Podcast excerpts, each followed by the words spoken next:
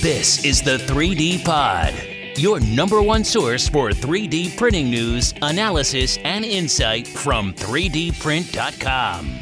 Now, here are your hosts, Joris Peels and Maxwell Bogue. Hello, everyone. And uh, today is another episode of the 3D Pod, and today it's just me and Maxwell Bogue. Hey, everyone.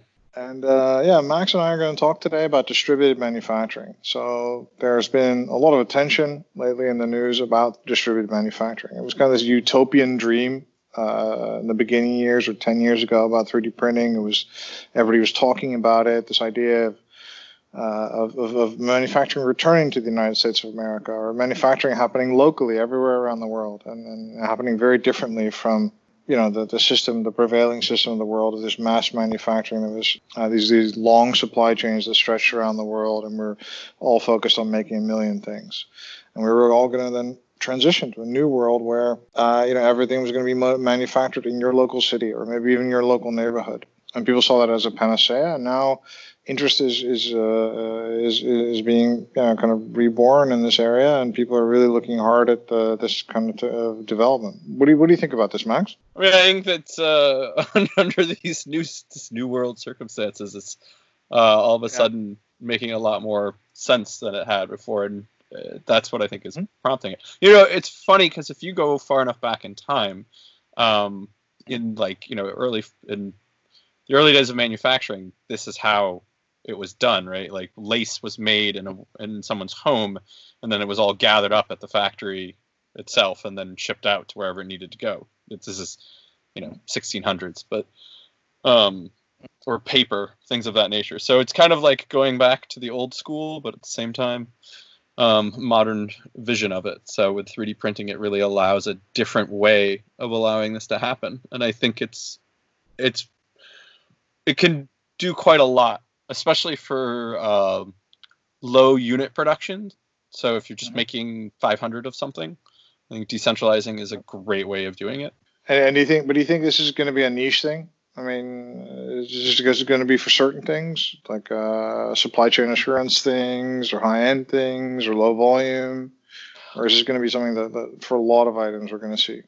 I think for low volume and for supply chain kind of related stuff, uh, yeah, I don't think high volume kind of scenarios necessarily make sense on that level unless there's a reason that you're doing it decentralized where you're you're producing a lot of them um, and for the local area. Mm-hmm. you know what i mean? So that that's how i would envision a higher volume system working.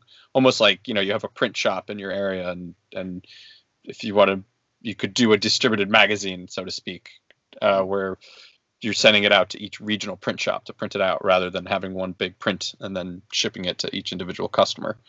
Uh, so if there's a way to save money, people always will gravitate towards it, right? Well, I, I mean, I'm going to play a little bit of the devil's advocate. I totally yeah. agree with it. But, but what if, like, you know, now you have a kind of fashion risk. You have this risk, like, you know, this when you're making your 3Doodler and stuff, you have to get the molds. You're kind of locked into making like one or two model revisions per year because of mold and tool making and that whole process. You know, on the one hand, you can have less fashion risk because you don't have to make a million of like a kid model that maybe won't sell or whatever. All right, there's less upfront costs, and you can be more flexible down the road. You can make a version for left-handed people really quickly, or a version for you know uh, particular regions or whatever. Right. You don't think that'll pay for itself, kind of, and, and being more flexible or adding more flexibility to to, to your uh, product offering? I mean, that comes with downsides as well, right? Because more product offerings, more SKUs is more complexity in your system, more mm-hmm. inventory to keep track of, more, more, more. So yeah. it sounds great, but at the same time, the logistics side of it makes would make me, as someone who has to deal with this, go like, nah. Uh, and it compounds. The problems are compounded, right? Because customer right. service is more complicated because exactly. you have the X Y Z model, and, and, and, how do I know which version you have? No, no, this is what it said on the website. Yeah, but your serial number yeah. says this. You know, so there's uh, yeah. For every advantage, I can think of disadvantages too. But um, you know, like mm-hmm. right now, I we have people that are are doing stuff in their homes for for our company um, to keep things like moving effectively. Um, and I have suppliers that said to us that they have people who are like packing packs of plastic in their house, and I'm like, oh, okay. Yeah. Um, so on some level, I can see that, but it's also still all going to some centralized distribution hub to be shipped out, um, Mhm. and that's where I think truly decentralized manufacturing and real decentralized manufacturing could could have a big advantage is that you could do these mini setups in different locations to service the needs in that particular location. Yeah. Yeah. I think, I think it's interesting. I mean, to me, I mean, on the one hand, I think like a million, if you need to make a million copies of everything in order for it to make economic sense, you're definitely going to be, you're always going to be making like, you're going to have a million unhappy customers. And the way to make these people unhappy is to convince them that that one thing with a million copies is just something they want. So you market yourself out of the problem rather than making a better product for them. So to me, in an ideal world, I would like to see more SKU, more more different versions, more More left-handed versions for fine. Uh, yeah. So even though I understand that from a supply chain perspective, and also just like capital-wise, it's, it's going to be really annoying. And also just like the complexity in your organization is gonna is gonna increase because of this as well. So I understand the downsides of it, but I but I like the idea of being the, what you also alluded to, this local versions Mm-hmm. kind of this top spin or this kind of localization that you can do that would be really interesting.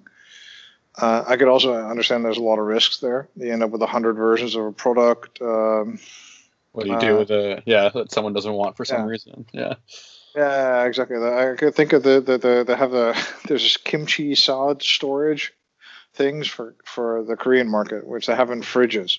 Which kimchi is like a big thing. It's a Yeah, cabbage, a love kimchi. fermented cabbage, and it's super smelly. And, and okay, I understand that. There's also like kim. There's also like free uh, freezers and stuff with integrated kimchi storage. Okay, and then Yeah. integrated kimchi washing things. And then you know I can understand that, that certain things are good, but it's also like I think it's a path to like really inefficient use of your capital, and you know you could like really hyper localization, right, could have Yeah. a, a negative effect as well. No, I mean it's Yeah. with any business, it's a balancing act, obviously, but um, I, Yeah. I I do see some of the advantages though, and I do think that um, especially for a startup, decentralized manufacturing is interesting, but when it gets to like larger numbers, all of a sudden, are you how are you doing that? I guess is the thing. And on some level, aren't we already doing that? If in, you know, like I get screws from a screw factory, and then I give those to another factory, who then uses those screws in a product that like you're making. And uh, electronics are coming from an electronics facility, and tooling or injection molded parts are coming from another facility, and then they all get assembled in one location. So I think on some level we don't realize how much we're, we already do do decentralized manufacturing. It's just that it all happens in like a factory area. Like you know, cars are made up of tons of subcomponents, and they're all manufactured at different locations. Um, is that decentralized? I guess the question is how do we define it? Because you could you could make that argument on some level. it's a, it's a it's an important point you're making here because I think one of the interesting things is, of course, you know, the reason we're talking about this is this whole COVID thing. Um, and uh, the interesting thing is this: uh, if we look at the ventilator problems, like a lot of the reasons why some of these companies aren't scaling up is a particular sensor. Like, for example, one company is not able to make more of these things at this moment because their factory in Vietnam is shut, right? Right. Uh, so literally, and that's one sensor. That's a really specialist sensor, and because it's a medical device, they can't just redesign their way around it, right? And even if they would, that would that would you know take too much time. We don't have that now. So it, I think this is a really fantastic example of, on the one hand, this is causing people to talk about decentralized, more resilient supply chain, which is good. Mhm. Uh, but on the other hand, are we really going to have a fab or you know in the Netherlands? Right. Like, and that was kind of funny because we make them here, but but uh, but that that's one thing. Like the whole fab thing, right? The big fabs that make billions of chips and stuff. It doesn't, you know, there's, they're just too expensive, and there's no way to do this. There's no there's no mini fab kind of Right. like, you know. Or an Um, SMT so, if we're machine. Like yeah, exactly, exactly. Yeah, yeah, yeah, exactly. it's a big you piece of can't get- so, so then even if we would be able to 3D print the entire ventilator in a, in a, a clean room type environment and all the parts we served, uh, we'd, we'd, we'd solve all the problems, right? Yeah. And still, we'd have the problem with the sensor. Unless we could 3D print electronics, and then we could do a custom print of electronics, and also happen to have been able to 3D print this one particular sensor. And so, in that sense, I'm thinking like, is it really going to solve the problem? You know, unless we really go to full 3D printing, like it'd be cool. And we've talked about this before. Like, let's print all the electronics. Of course, a nice idea, but uh, I mean, I think you know, being doing the rest of the ventilator is is is is relatively doable if we had investment and, and we targeted that kind of thing as a target. But to do the sensor package, you know, that would be That's yeah. right. Yeah. Well, I think you see, so like uh, in Boston actually right now, there's something called the Artisan's Asylum, and they've converted um, some of their uh, facility. It's originally was a hacker space, and now they're making PPE, and they're making face shields, and they're making um, all sorts of other stuff, and they're using their printers, and they're using that because there's no electronics. So they're able to use uh, 3D printing technology and manpower, so to speak, uh, person power, in order to produce that stuff to supply the local uh, market, i.e., the the hospitals here in Boston, uh, Mhm. which is where I think right now we can do it. That's what 3D printers can do, like right now, or the Valve example and we- from from Italy uh, that we were talking about a couple weeks ago. Um, Mhm. Those are those situations that make sense. But you're right. Until until electronics can be printed, like you're still got to get those from somewhere, um, and those still have to be produced at a facility that has that capability. Yeah. And these like, especially these lithographic processes, these processes where it is scale is the only, you know, is the only option really to make like, you know, anything like television, LED screens, chips, uh, all these kind of like things. They're always going to be, or at least, you know, I know there's people making and working on nanotech type of stuff that could potentially replace it, but that seems to me to be very, very far away. And otherwise, I'm always, it's always going to be a billion dollar machine that's like uh, the size of a couple of basketball courts. That there, there's like going to be a bunch of those in several really countries that consider this to be strategic for them, and and uh, it doesn't really make sense to make them anywhere else, you know. But but okay, so if we do if we do and I think, I think we don't we don't we both don't really believe in the electronics thing for now. And you, you said okay, so we can do kind of the the non-interesting parts. Is there then a value in this 3D printed uh, distributed manufacturing model? Is I there, think I think there is because if you're still if you're saying that the the hardest thing to do is electronics, they also happen to be one of the easiest things to ship. Yeah. So space wise, like you know, a, a, a PCB takes up next to no space, and then if we're talking about a physical product that's being made, um, and the the 3D printer is making the shell, and or let's say it's a robot for a second, you know, um, you can ship all the components, the motor and the whatnot, and then have someone assemble it. Because assembly is still a thing that's needed um, for most products, for physical products. And so that's why I think you could do that, like, and still make it work.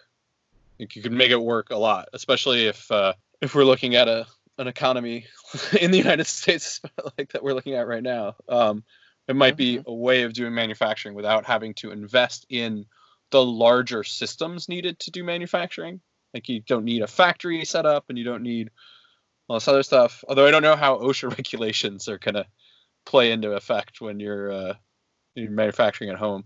Yeah, well, that's the problem. If we're really talking about like doing it at home, at home, I know. I, I mean, the funny thing is, when I was talking about the, thinking about the stuff years ago, I, I thought of this culminatory manufacturing idea. So I thought I always thought that the chips would come shipped, like you're saying as well, or with some kind of Arduino, super powered Arduino that you could reprogram to do most things, right? Uh, some kind of mega Arduino, or non Arduino mega, you know. But you know what I mean? Yeah, I, get- I, Um, F, an FPA, F, F, FPA. Yeah. yeah, yeah.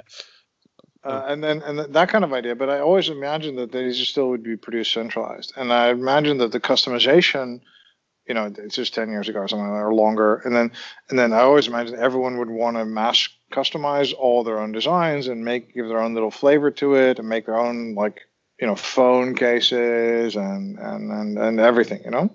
Yeah.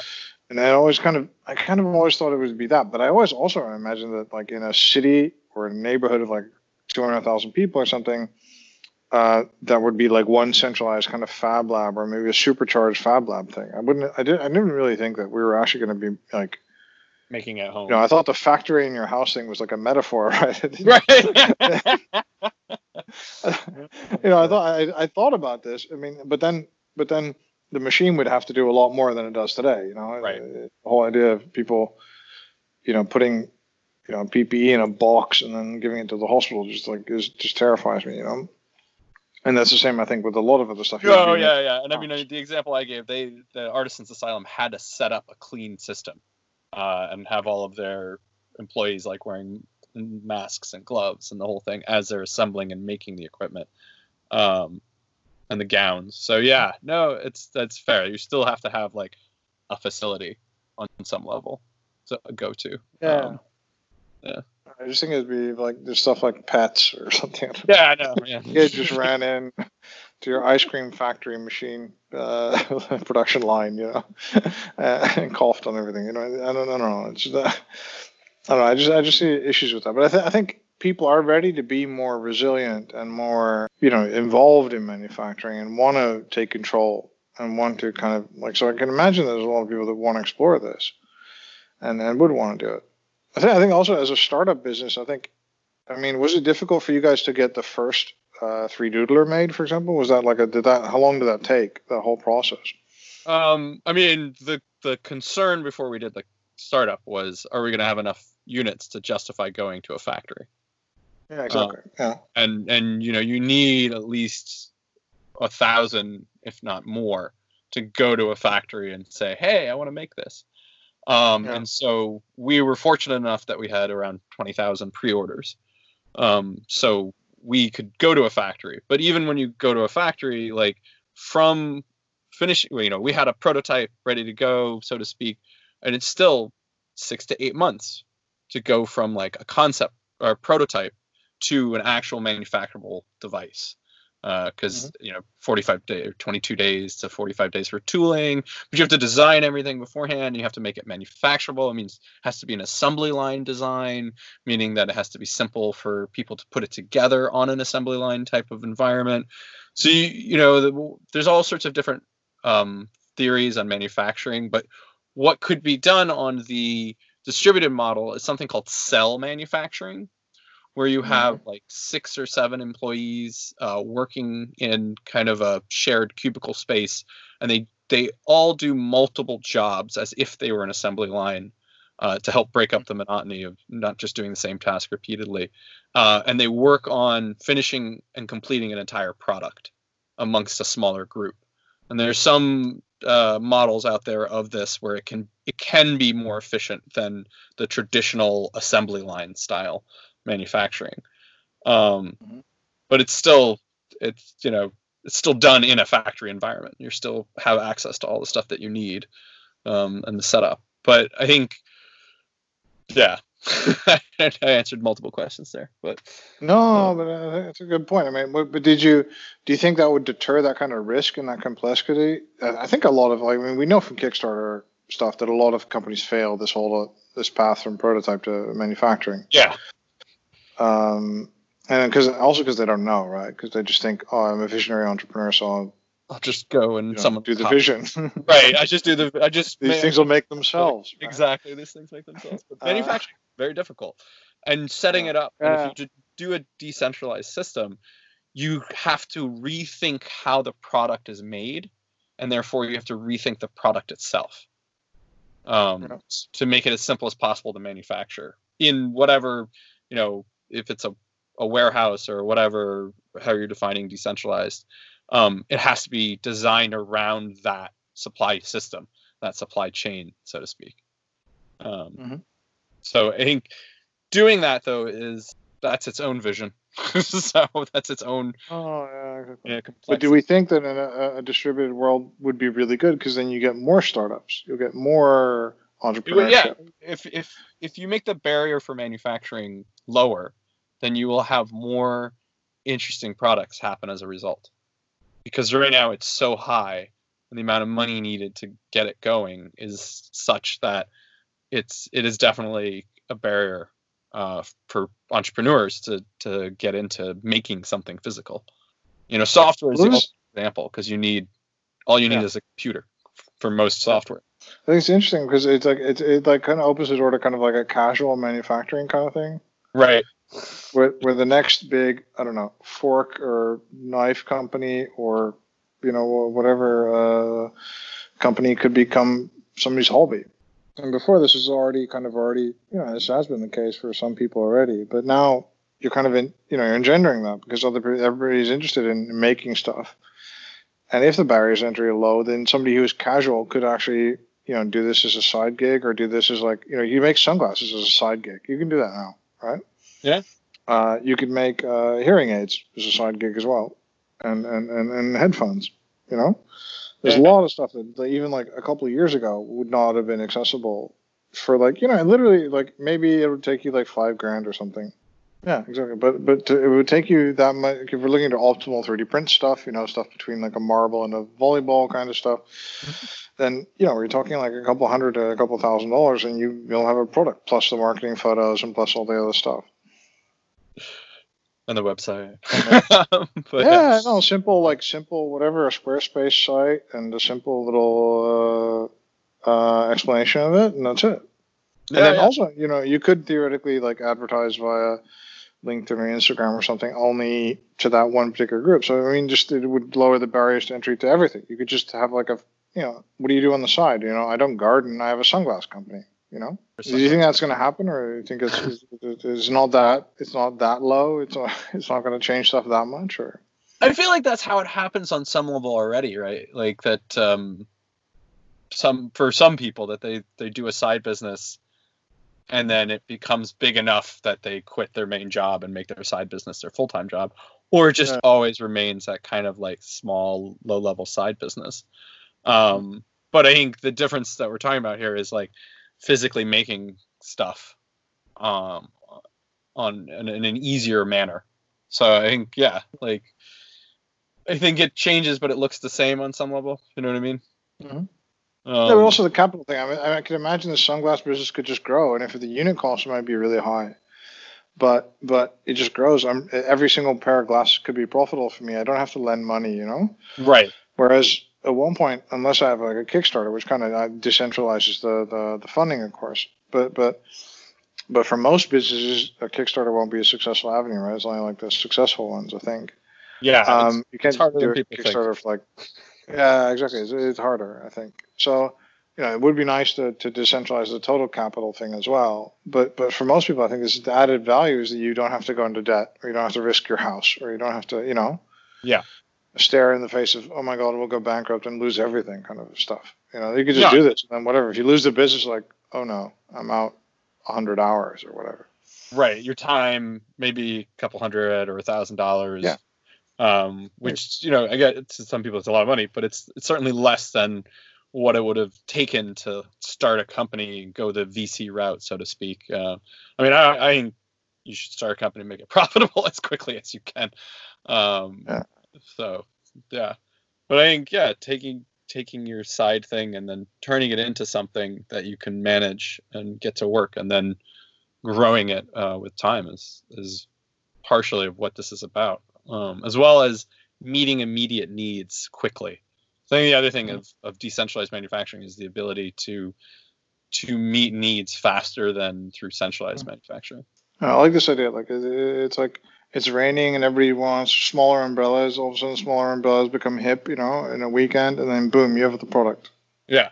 You know, on that Tuesday or whatever. Or all of a sudden, everybody needs a certain thing, and you're faster to meet the market. You're faster to, to, to, to come up with that demand or come up with that product. I really enjoy that that I did, that to me is what Inditex does, right? The company behind Zara, they go from idea to having a product in the store in eight days, and everyone else is trying to do it in 14 months.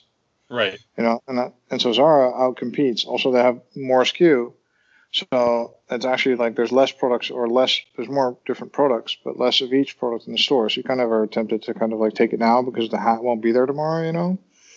And at the same time, they have lots more granular they have more granular product offering, they could find a lot more trends. And they have actually less fashion risk because, you know, if the hats go unsold, they only have like 10,000 of them instead of like a, you know, a million. And if the hats are really like some purple hat becomes the fashion trend, they'll find out about it quickly and then they'll execute quickly on, on making more of them. So I think to me, the, the Inditex model for clothing really revolutionized that space. Mm-hmm. Still, there's tons of companies that are taking 14 months to, to predict how many sweaters are going to be green sweaters are going to be sold in Denmark, uh, uh, you know, next year and a half, you know. And I think the the model of responding to the market is much quicker. So I like that idea of just being faster to meet demand. Yeah, which I think there's definitely uh, a, a that model has positive effects for business growth and and the ability to react quickly is part of what the market wants. So it can be a much better way to go to market. I've also thought about like making doing like a brute force way of doing this, like literally by coming up with like maybe a thousand brands for sunglasses. Right. And each of them having like 20 different models and just like, you know, just changing them all the time, advertising for different models all the time to brute force, if you will, find out what people want. Yeah. It's all idea. then- It's exactly. desire engine, you know? Just make 20,000 glasses and You'll then just make 20,000 renderings and then see what happens, right? see who buys what and then go with it. Yeah. Yeah, and then go with that. Then make more of those, right? Then Right. the algorithm, and then make more of that type, and then keep doing it until you, you know, at one point you'll have to, then you meet a certain threshold, right? And then you'll actually take, you know, print one out and take a picture of it. You know, Right. uh, I think it's, I think it's, it, it, to me, it's much more logical than trying to somehow magically predict what people want. Yeah, you know, marketing is a complicated uh, thing, right? Where you're people are difficult because you if you ask them what they want, they're going to tell you one thing, but that's not what they buy, and that's a well-established kind of problem. And so you you know the the magic of marketing is trying to like figure out what they want without uh, without them knowing that that's what they want. You know, if I'd ask people, do you want a 3D pen? Um, people be like, what is it? I don't understand it. So you have to like define it for them. Or if I want sunglasses, like, and you'd never seen them before, like, what are why why do I need sunglasses? What do they do for me? You know, like, what's this widget? Uh, Uh, my favorite example of this is, is is the baby carriage. If you think of a baby carriage, you want something that like you can fold with one hand. It's ultra light, maybe carbon fiber, whatever. It's really super light. Um, these things are already affordable. You maybe want like a sturdier one or more well-made one. It was maybe an idea. You could have maybe through research come up with an idea, maybe come up with a premium one or something. mhm. Um, that would have been a nice idea, maybe. But you would always think of having something that's super light and ultra portable, because and just with one hand, you know, with a button or something, whatever, right? Ease of use, or whatever. That would be the solution I think that market research would give you. And then what happened eventually was like you got these much heavier, much bigger, much bulkier baby carriages that were five to six times more expensive than the ones they replaced. Right. Right? These Stokke and uh, uh, Bugaboo and all these ones are much more massive, much more bigger, you know, because you look kind of cool wearing them. And you can kind of like be jogging with your kid or something, you know, with these like ultra expensive baby carriages. And that just, it wasn't rational, you know? And yet that's what happened to that market. I, I don't think, you know, you're really going to be able to predict the fundamental shifts in, in any kind of like market, you know, or Mm. very rarely be able to do No, that. no, yeah. And now, like the new, what is it? The Air France one is the new awesome one of that particular market because it fits in the overhead bin. Um, so, Oh, really?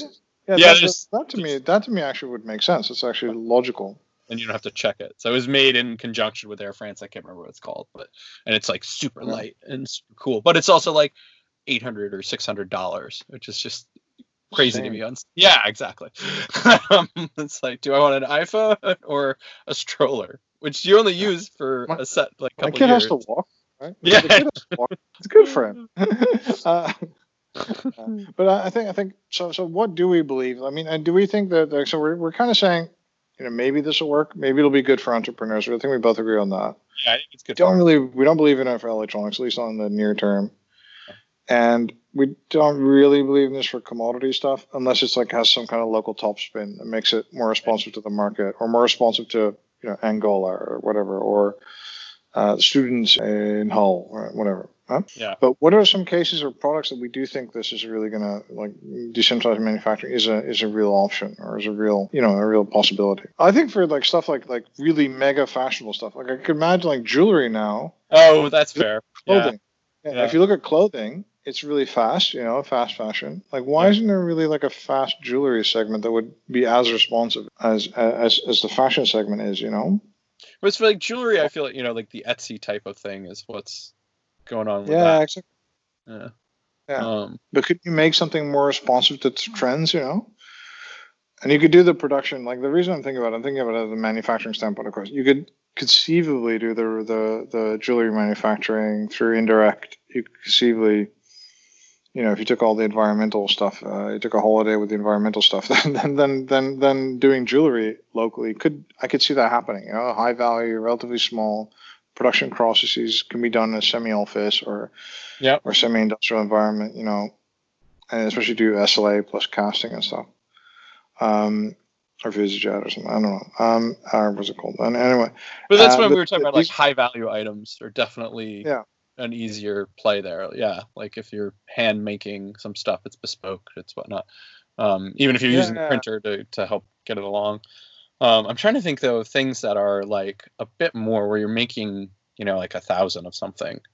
Um, because that's what I think would be the interesting kind of thing as a as almost a an in between for an entrepreneur or for a startup to like use a decentralized manufacturing technique to bootstrap themselves up.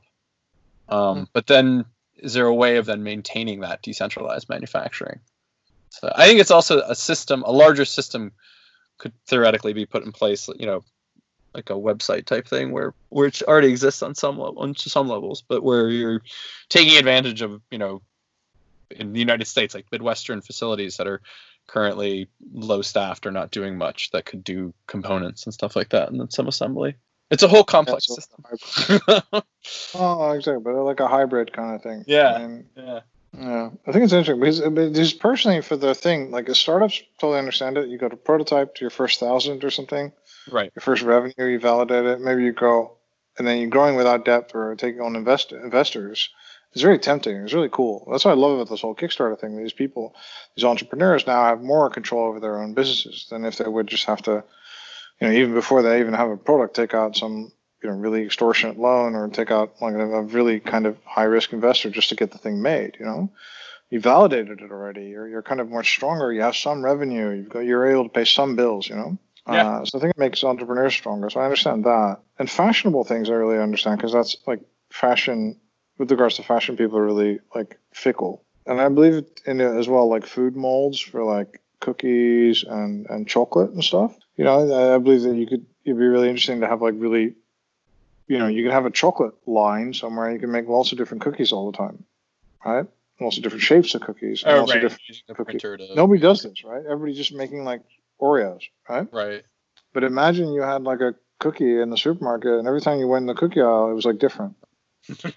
Right? It was like it was like shaped like a triangle. There's mango bits in it. You know, it's twice as thick or something. Whatever, you know. well, then, you'd Uh, be, then so- you'd be upset over not being able to get the cookie that you wanted. Yeah, maybe, maybe that would be horrible, right? Or maybe you would be really excited every single time, or maybe it wouldn't work, and then all of a sudden the hundredth time, you know, the mango chunky whatever cookies are going to be like the you know mango chili and chocolate is going to be the thing, you know. Yeah. you can take on more risk as well. Right. I think that's the interesting part of it is you can definitely take on more risk. But I think you know this is a a discussion that we'll, we will have to wait and see on some level as to where this goes uh, in the future. But I think it's interesting that it's increased so much with this current environment with the COVID uh, happening. I think, I think it's interesting that it took this to make this a realistic thing. Yeah. I think it makes sense for like the strategic stockpile stuff that people are going to have to look at the strategic stockpile stuff. I think also a lot of people who thought they had some kind of supply chain resilience, some kind of supply chain, two suppliers and things are really going to have to rethink that as well. Whereas they thought, oh, okay, we have two suppliers, one's in Poland and the other one's in uh, whatever uh, China, so it's okay. And now all of a sudden they're finding out that a lot of the components these guys make, you know, are coming from uh, the same factory, right? Or uh, you know, a lot of the certain things are certain wiring is only made in like whatever, like some some area of China, and then all of a sudden we're super dependent on on, on, on these, these these clusterized kind of manufacturing fields. and it's like Do you some, think it makes sense? Oh, sorry. yeah. I was just say if some natural disaster or something happens uh, beyond, Yeah. yeah, like I know that um, simpler uh, chips and transistors and stuff are currently being done in the Philippines, for example. And if, if something happens, then you know you sharp production of IR uh, systems. That's where they're doing them Yeah. right now. I think I think we're more vulnerable. I think I don't know if we're going to have this again, something like this. Uh, I don't. I hope not. But um. Uh. But but I think I think definitely I think you got a good point. I mean I think I think some kind of tropical storm in the Philippines or something could also expose us to this kind of stuff as well. Um. Also, the thing I always worry about is like this Taiwan tropical storm where all the fabs are, not all of them, but right. The majority of the fabs are all in the Formosa area. Um. So that could be, you know, any kind of like really bad political thing there with China is also now you know, there's a lot of political risk in this area where most of the fabs in the world are made. It's there, Israel, and where else? I don't know. The rest of them are kind of like spread out. Yeah. So that that to me is like there's political risk there, where you know some kind of escalation of tension thing could also all of a sudden end up costing us like our, our entire supply chain. Yeah, uh, and it's something that we don't think about because we built this world where we're like everything was happy, and now that we're in this yeah super long kind of disaster, so to yeah. speak, where we're now being forced to think on it. It's not like a a natural disaster where you, you know, the next day or a week later you pick up the pieces. The storm's moved on. Um, mm-hmm. Because this is taking months and months and months, and it might even take a year mm-hmm. before it's completed. Um, it really puts different stresses on, and it reveals things mm-hmm. that I don't think were necessarily as apparent in the past. Um, because it's a global effect, and it's like this stuff can happen. How do how do you prep for not suffering on the same levels in the next version of this? I guess. Yeah. yeah. Well, you you make a lot of like you make a kind of dual design version. You make a mass produced version of your thing, and you make an optimized for AM or optimized to 3D print version of your thing. Uh, That's going to be more expensive, but hey, it's going to be entirely made in Switzerland. Right. Or 90% of it instead of 10. I mean, to me, the answer is really clear. I mean, I think uh, and then you you would then have also a path to you know doing using uh, semi injection molding kind of processes to maybe scale it up a little bit if you need 10,000 or something you know so just have like a, a dual supply chain kind of thing mm. or you can have like 80% of your product is still made in China it's all wonderful and then 20% of the product will be made in in Switzerland right yeah. Then you put a, a, you have your own production line. You you do it yourself, and there you do all your premium stuff you know. So yeah. I'm a shoe producer, yeah. right? I'm a yeah. I'm Bally or whatever Bally. I don't think anybody else makes shoes in Switzerland. I don't know Bally makes shoes in Switzerland anymore. Um, you know, I have like the Bally Swiss line, right? That'll make money for me, right? Yeah.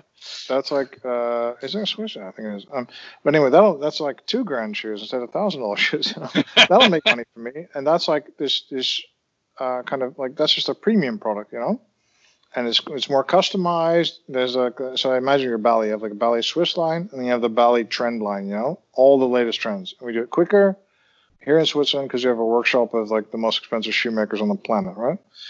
and so so we have the trendier stuff that we that was the advantage of local manufacturing. We can do from a marketing perspective. Uh, this is Jean, our, our shoemaker, fantastic, right? and then we have the Swiss line that's just a premium offering, even if we don't sell any of it, right? It just makes the other stuff look more reasonable, right? oh, it's, it's only a thousand dollars, honey. right? These oh my god, they're so much cheaper um, than the five grand version. Yeah, yeah, exactly. The trendline ones are three grand. I mean, that's too much, but but I mean, so so you could totally foresee that this company would, for most of its output, just continue making in Vietnam or maybe in Italy. I don't know what they do now, but um, and then they continue to push those, and then they have this as a fallback option, right? To at least do at least 20% of their production and maybe even like in some way kind of expand that production with three shifts or overtime and all that to at least be a little bit more you know? That that to me is uh, that model of, of using like you know having the premium product being made at home and also using that as kind of a premium sell or and also using it to be more responsive to the market that's a really tempt that's the only way i can come out of like this box right? And it works for shoes. And it works for jewelry. It works for um, you know a lot of stuff like you know implants or, or even complex medical stuff but it just doesn't really work with you throw electronics in the mix then it all goes yeah, you know, wrong it anyway. becomes a much more difficult process but it's still doable it's just different it's doable in a different way i mean you just the electronics aspect of it is the part that uh, doesn't doesn't get manufactured by the decentralized system. Do you, do you think it's it's like something wise for governments to sponsor this? Because on the one hand, this whole globalization system, right? You have to understand all the cards are against it now, right? You know, all the cards are anti-globalization because the jingoistic kind of populist people are against it. People are saying it's like a very fragile system. We're blaming it for a lot of like the you know CO2. We see the environmental destruction as a CO2 thing, so that makes sure you know the fact that your laptop traveled like 5,000 kilometers to get to you, you know, makes it worse. You know. Yeah. So I think a lot of people are going to blame this, but do you think? So do you think it's a good idea for, like, for example, the United States to stimulate this this decentralized manufacturing stuff? Any government is wise to encourage manufacturing on some level within the bounds of, within their country. Uh, I think decentralized would require less resources, so more bang for your buck, so to speak. So yeah, I think it definitely has those kinds of benefits for for government. Europe used to be a manufacturing hub, and now uh, Eastern Europe is the manufacturing hub for, uh, yeah, for Europe. Same with the U.S. Like, there's still a lot of manufacturing that's done in the U.S. I just, I, I think people often forget it. It's just very high value goods. It's, you know, Cat, Caterpillar still does a lot of manufacturing and stuff like that. But yeah, I think it's something on the local level. There's still a lot of clothing made, for example, in L.A. I think that people are really? just unaware. Yeah, yeah, you have all of that the, doesn't make. Yeah. Hmm? It, it, okay. I was just uh, American Apparel used to do most yeah, of their yeah. stuff in LA. So yeah.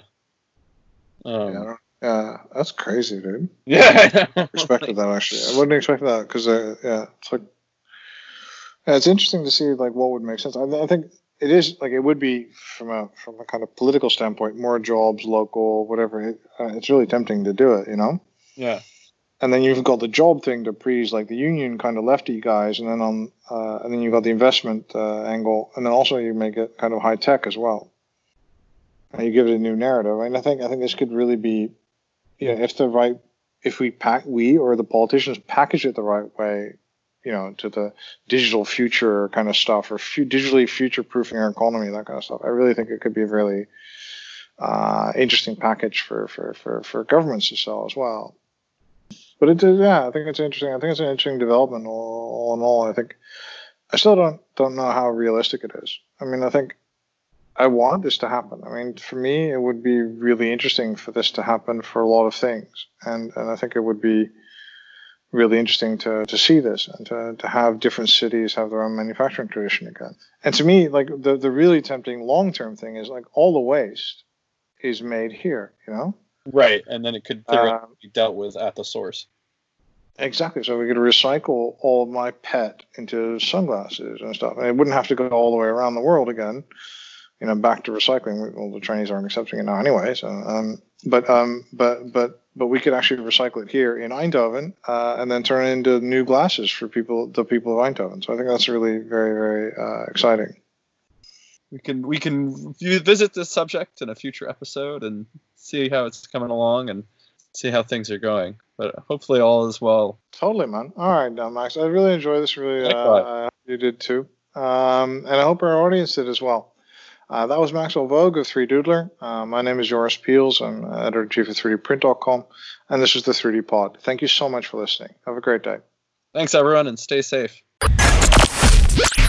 You've been listening to the 3D Pod. For more information on what you just heard or to subscribe, visit www.3dprint.com or follow us at 3dprint underscore com.